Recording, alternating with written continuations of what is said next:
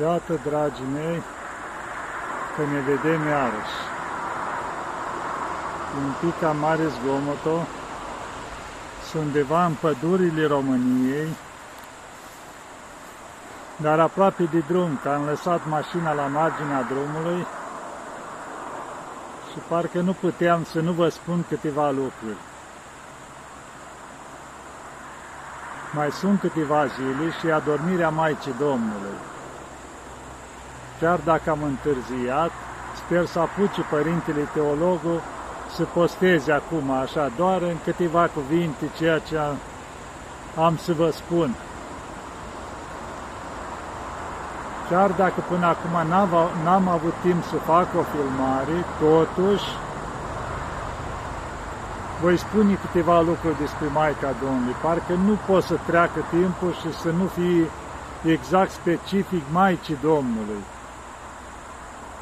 La sărbătoarea ei atât de mare, la adormirea Maicii Domnului, a măicuții noastre dragi, care niciodată nu ne abandonează, nu ne părăsește, nu uită de noi, nu ne minte și ne iubește cu dragostea de mamă, dar desăvârșită. De asta, în orice situație, să strigăm cu toată inima la Maica Domnului, că nu o să ne lasă. Nu ne lasă niciodată. E mama cea mai bună, cea mai plină de dragoste, care întotdeauna o avut și are grijă de noi și o să aibă.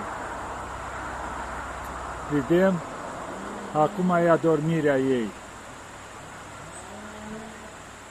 După tot ce o trecut ea până la adormire, vedem toată suferința de mamă, prin ceea ce a trecut, începând de la început, de la, cum se spune, chiar de la buna vestire, după aceea, când a spus ea, cum se zice, cele mai mari cuvinte, Iată roaba Domnului, fie mie după cuvântul tău.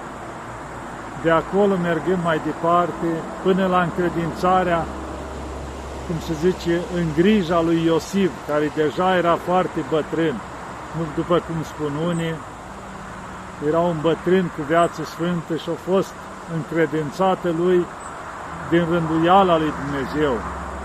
Ei, toate cealante, nașterea Mântuitorului, fuga în Egipt, vedeți, toată istoria asta, chinul ăla, călare pe măgăruș până în Egipt, întoarcerea înapoi și toate cealante după aceea, creșterea Mântuitorului, să-și vadă fiul bătut, chinuit, scuipat și la urmă răstignit.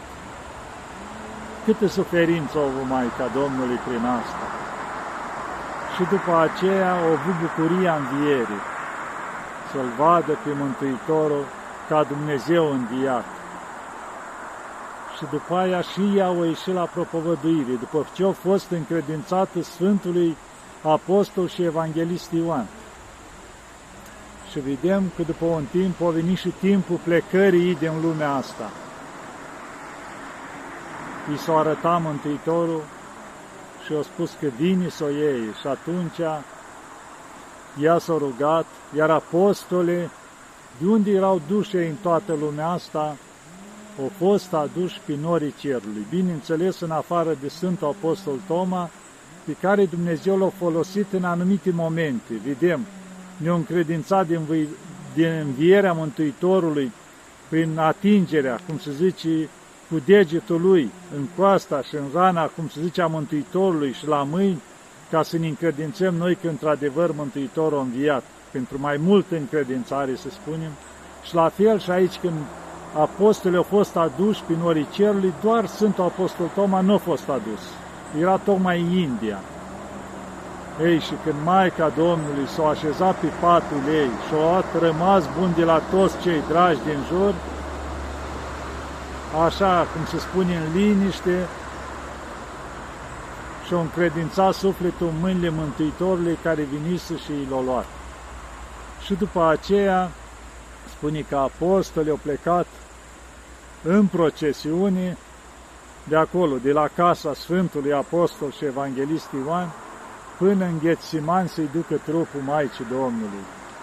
Cu evlavii, cu procesiuni, îl duceau cu cinste mare, era trupul Maicii Domnului. Și nu numai a Maicii Domnului, Maica noastră a tuturor. Și spune chiar atunci când mergeau spre